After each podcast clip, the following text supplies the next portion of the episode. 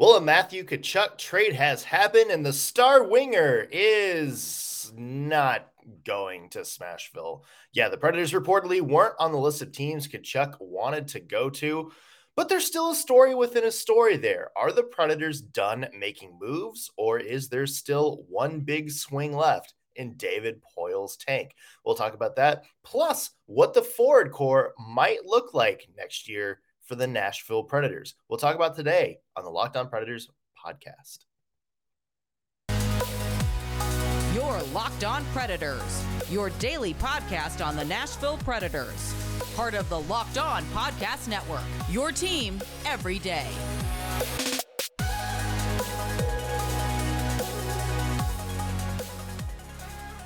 Thank you for making Locked On Predators your first listen of the day every single day. I'm Nick Morgan. I'm a writer and editor on theforecheck.com. Normally, I have a partner in crime, but Anne is taking a little vacation, well deserved vacation. Uh, so she will be back shortly.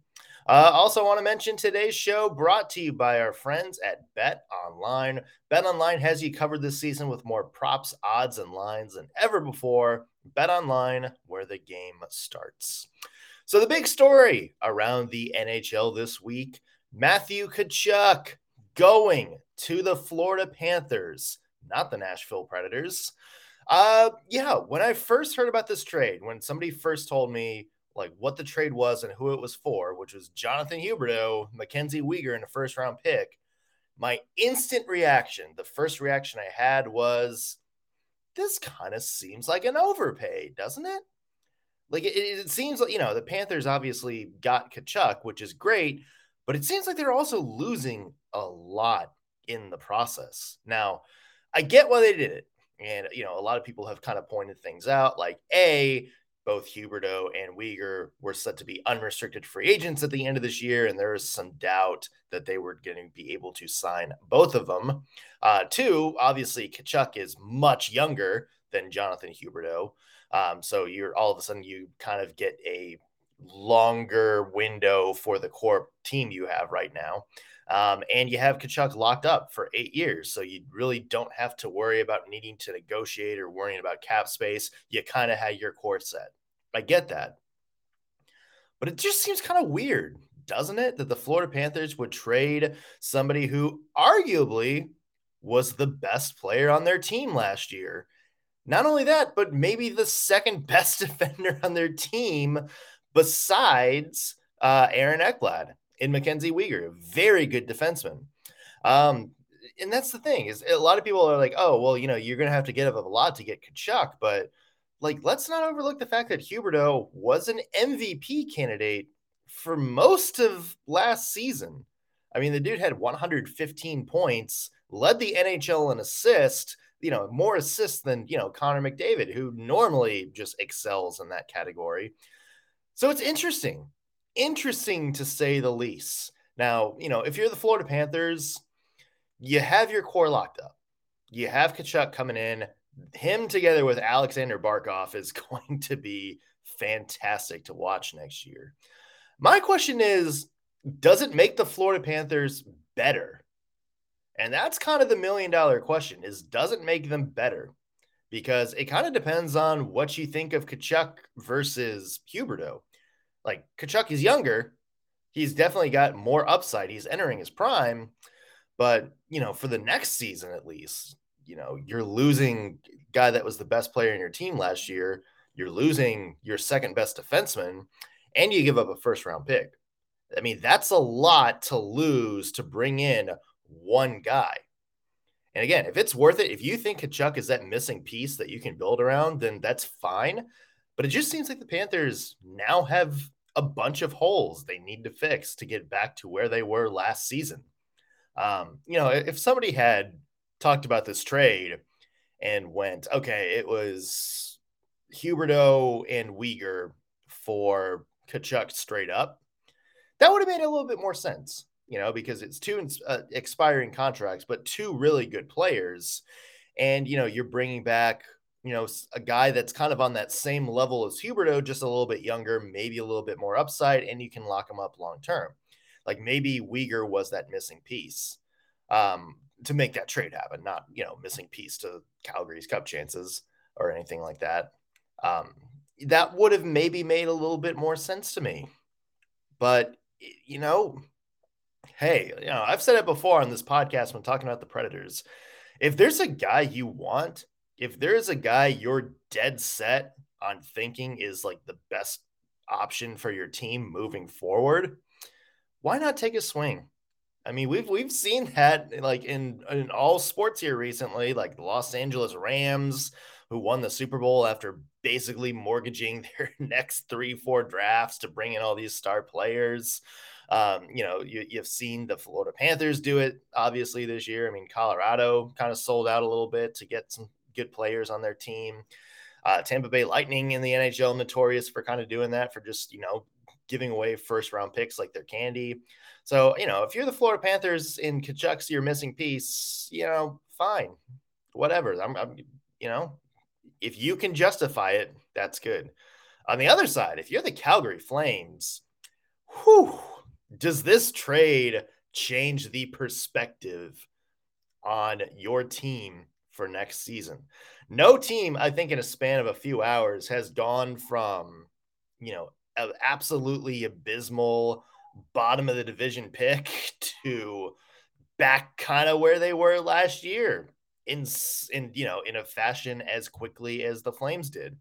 Because not only, you know, you obviously lost both Gaudreau and Tkachuk, but you're bringing back Jonathan Huberdeau, who, like I said earlier, was an MVP candidate for much of the season, was in that conversation even up until the awards came in. Like he was one of the best players in the league last year. You get a 115 point player to put back on that top line, which included Elias Lindholm, who had 40 goals last year, and Tyler Toffoli, who exploded when he went from Montreal to Calgary in that trade. Like he definitely came in and proved like, oh, he is going to be a piece for the Calgary Flames for a long time. And you're also adding Mackenzie Weegar, who again you know, the Flames on, on, their defensive core this year lost Erik Gudbranson, and that's it. So basically, you replaced Erik Gudbranson with Mackenzie Weegar, who again was one of the best defenders last year for the Florida Panthers, like very underrated defenseman. And you have some really good two-way defensemen on Calgary, like Dougie Hamilton, Rasmus Andersson, that you can kind of, you know, that you can now kind of get creative with Mackenzie Weegar, maybe shift some lines around and give that defense more depth because that was kind of the one knock on Calgary last year is they had some good defensemen that didn't have a lot of depth. And, you know, they forced Markstrom to kind of have to do a lot, especially in the postseason. So that really shifts kind of the narrative for Calgary now. They have to resign both players. Uh, who knows if Huberdeau wants to stay in Western Canada? Who knows if Weegar wants to stay in Western Canada?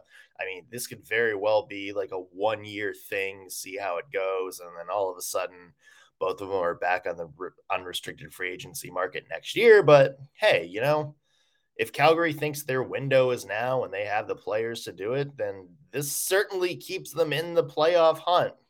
Like, I mean, this certainly, I think, would keep them kind of where they were at the end of last season, which is phenomenal when you think of who they lost this offseason. Like, I think that's pretty good for Calgary. So, interesting trade. We'll see how it works out. Now, obviously, there's a Preds perspective there. Uh, obviously, a lot of fans wanted Tkachuk to come to Music City. Turns out Tkachuk didn't really feel the same way. He was not on board with the Nashville Predators. Uh, so we'll talk about that, the implications for the Preds, and if there's still a big fish out there. But first, want to mention today's show brought to you by our friends at Bet Online. BetOnline.net is the fastest and easiest way to check in on all of your betting needs. You can find all of your favorite sports and events at the number one online source for odds, lines, and games. You can find reviews and news of every single league Major League Baseball, NFL, NBA, NHL, MLS, WNBA, combat sports, esports, even golf. BetOnline continues to be the top online resource for all of your sports wagering information as well, from live in-game betting, scores, podcasts, props, odds, and lines. They have you covered. So head to betonline or head, head to betonline.net today. Use your phone or mobile device to learn more about the trends in action happening today. Bet online where the game starts. So obviously, Nashville Predators fans wanted Matthew Tkachuk in Music City, which you know it's Matthew Tkachuk, so who can blame them? Uh, there were reports out there that there was like a note or like a trade list floating around of teams Tkachuk would would want to go to. Nashville was on one of them. Uh, there's later reports disputing disputing that list. We just didn't know what about it was being disputed, uh, and it turns out, yeah, Nashville was was never on Matthew Tkachuk's radar. Uh, David Poile was at Tennessee Sports Hall of Fame over the weekend. Uh, Jill Jelenic from Fox Nashville talked to him. She asked him about Matthew Tkachuk, um, and he said that yeah, they they did call Calgary. They wanted to ask on Matthew Tkachuk. Uh, Poile kind of snuck in there that pretty much everybody in the NHL wanted to talk to him, um, and he was told that Tkachuk did not have Nashville on the list of teams he wanted to go to. Uh, he said there's only, I think he said like three or four teams that he gave Calgary. Uh, these were obviously Calgary could have traded them anywhere he want, but these were teams that Tkachuk would have been willing to sign a long term deal with. And uh, yeah, I'm, I'm, guessing that there's probably a lot of teams that weren't going to trade for Matthew Tkachuk unless they got that comfort of knowing he was going to be locked up for seven, eight years, whatever that wound up being. Um, so interesting. It's kind of a buzzkill, obviously. Um, you know, be interesting to know what the other teams on that list were. Apparently, St. Louis was one just because of you know his dad Keith Tkachuk being there for several several years and being a big part of the the Blues alumni and whatnot. So you have to imagine that's one. Um, not sure who the other couple would have been maybe Ottawa for a reunion with Brady, which that would have been prime entertainment for the next handful of seasons. Um, it's interesting. I mean, it's interesting that also you wouldn't want to come to Nashville because you know there at least are pieces there. You know, you get you got Roman Josi, you got Juuse Saros, Filip Forsberg just re-signed for eight years, Matt Duchene still locked up for quite a while. So there definitely would have been a fit for Tkachuk. Um, interesting that he would go there. Um, it's interesting to read into David Poile's comments about at least him calling on Tkachuk. Now, there's a couple different ways you can look at it. You can look at it as Poile doing his due diligence, which you know you should as a GM, and just going out and seeing what's out there. If there is a big name player like Tkachuk up for trade, you, you should do your due diligence to go in, look at that, and see if there is a trade that you can make to bring him in for your team. Like that totally makes perfect sense. Yeah. Um, the other way you can look at it is that maybe David Poile's not done trying to make another big swing, that he's maybe not as content with this roster right now as it would seem. I mean, I mean, sure, like you know, if you if you flame out in the first round for the last handful of seasons, of course you're not necessarily going to be content with the roster. But yeah, I mean, a lot of people think saw the Nino Niederreiter signing last week and were like, "Oh yeah, the the Preds are they're done. This is the team they're going to be rolling out with next week."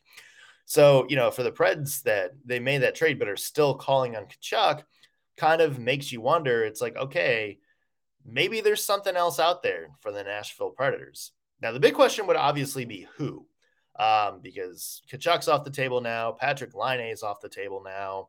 Um, the the really only pieces out there that are considered, I guess, the big fish would be JT Miller, who has one year left on his contract, and he presumably could be going uh, to unrestricted free agency market at the end of this next season. So the Preds would probably prefer to do something like they did.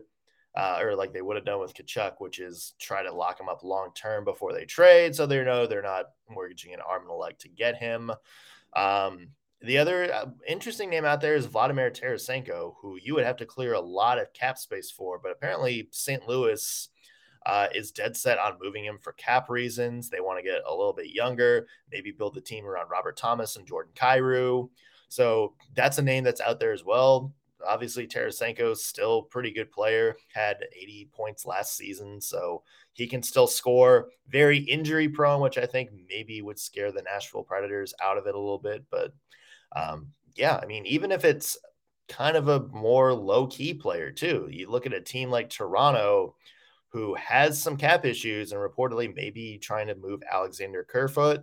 that would be an interesting addition to like the middle six of the Predators lineup. So it's interesting that the Predators are still maybe kicking the tires on some guys out there. Um, obviously, cap space is going to kind of be the biggest concern for the Nashville Predators at this point. Cap friendly has them um, at more or less right around $4 million. Uh, it's probably a little bit on either side of that $4 million mark. Cap friendly right now has them over, but there's also some players on the roster on they have on the NHL roster that are definitely going to be in the minors. And there's definitely some people they have listed in the minors that are definitely going to be on the NHL roster. So um, kind of a little bit of a mismatch there. But yeah, a couple of that is going to have to go to Yakov Trenin just because he still needs a new contract. And I would imagine that that's probably going to get resolved in about the $2 million range. Um, you know, I, I, don't know if it's enough to go out there and take a swing at somebody like Phil Kessel and bring him in, although I still think he'd be a perfect addition. Uh, the Predators would probably be needing to part with a somebody else on the roster to make that happen. Um, you know, with Ryan McDonagh coming in, like maybe they're still content on looking for a trade for Dante Fabbro. Uh, who knows? Like, but it, it does seem that, you know, the fact that Poile is at least kind of taking calls and he hasn't said he's done um, makes me think that there may still be something out there for the Nashville Predators. Now, as Ann and I said last week, if that doesn't happen and they go into the year with this roster, I would say that's fine. Like I'd say you address some key needs. Uh, you replace Nick Cousins with Zach Sanford, who I think is uh, that's a pretty fine substitution. The biggest hole you had was on your second line, and you upgraded that from Luke Kunin to Nino Niederreiter. I think that is a big upgrade, and uh, I think that adds some significant depth scoring. And you add Ryan McDonagh on your blue line, who is a very, very good defensive defenseman you know, that's somebody that I think complements some of the more two way guys on your roster a little bit more. Um, ideally, would be a fantastic partner for somebody like Alexandre Carrier. Let Carrier kind of be more of like a play driver, like a mini Josi a little bit while McDonagh stays back. I think that was, you know, another element that I think a lot of people kind of overlooked for the Predators roster last year was they needed some blue line depth. Um, so it's interesting to see what the Nashville Predators need to do. I would imagine the big next step is going to be Yakov Trenin. Um, obviously, now the David Poile has filled the hole in in the top six. Obviously, now he's got Filip Forsberg locked up. He got the Ryan McDonagh deal done. I think now his attention turns to Yakov Trenin. And depending on what happens with that situation, maybe that determines maybe you know, either right before training camp or maybe later in the summer. Maybe that's when Poile takes another look at the roster and says, is there like one or two more things that need to be tweaked here? And maybe we see another big trade. Like maybe something happens. So patience, everybody. We said it last week. This is a situation that's going to require a lot of patience. Uh, hey, so what might the forward core look like if this is it? Like if this is the deal, that David Poile's rolling to the table with, what is that offensive lines going to look like? What are the line combinations? Let's talk about that in just a second. But first, want to make sure uh, that everybody is following Locked On NHL. The Locked On experts give you a daily 30 minute podcast on all things NHL all year long. Stay up to date on everything in the hockey world. Locked On NHL, your daily 30 minute NHL podcast. So line combinations. It's still a, uh, a big topic of conversation. Obviously, you know, there's maybe some obvious ones out there. You know, obviously, we know that the first line and the herd line are probably going to stay together, but there may be some interesting things you can do elsewhere. So let's kind of look at what we think the Nashville Predators line combinations could be next year after some of the moves they made this offseason. Uh, first line, you have Filip Forsberg, Mikael Granlund, Matt Duchene. That was kind of the number one line you rolled out with for most of last season. I say that stays together.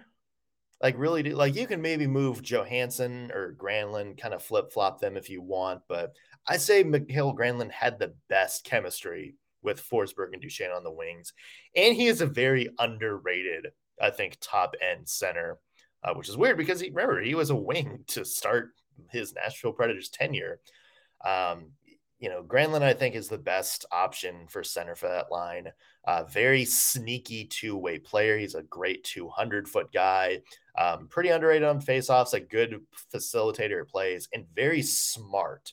And I think that's somebody you need for your top line also is somebody who is smart because you're going against the other team's fastest guys, their best guys. You're going to need somebody with some good hockey IQ to kind of try to outsmart them and read the plays. So I think Granlund gives that best option on the second line.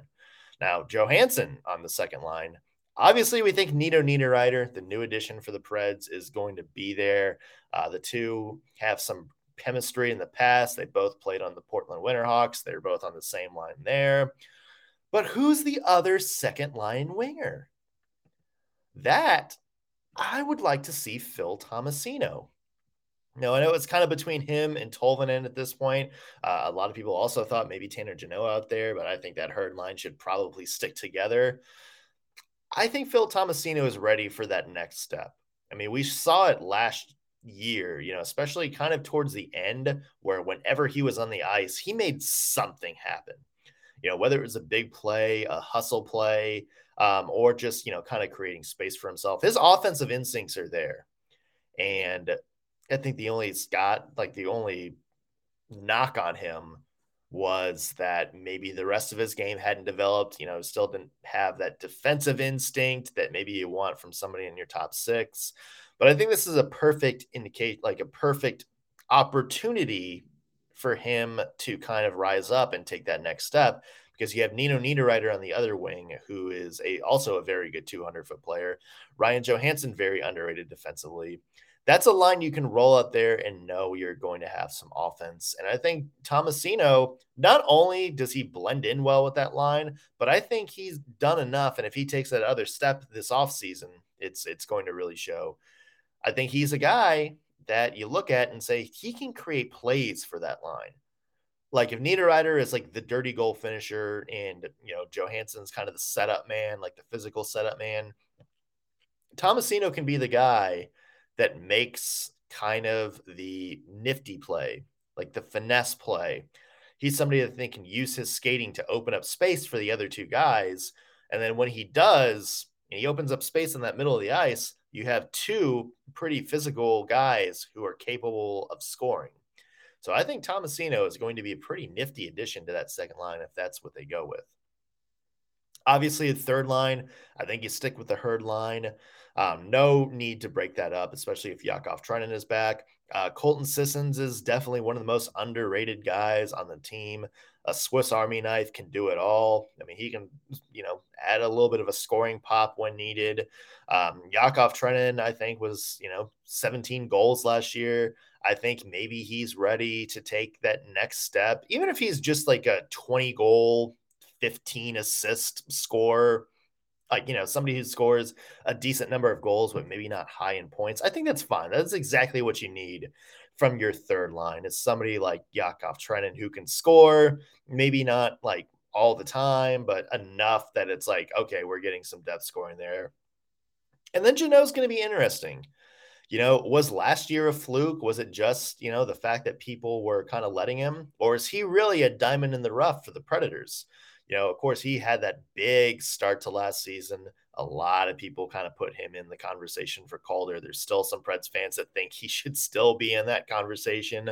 Um, and then he kind of, you know, got a little bit quiet down the stretch. So it kind of makes you wonder, hey, you know, is is the start of his last season for real, or is he just kind of going to go back to maybe being just you know a, a grindy depth guy?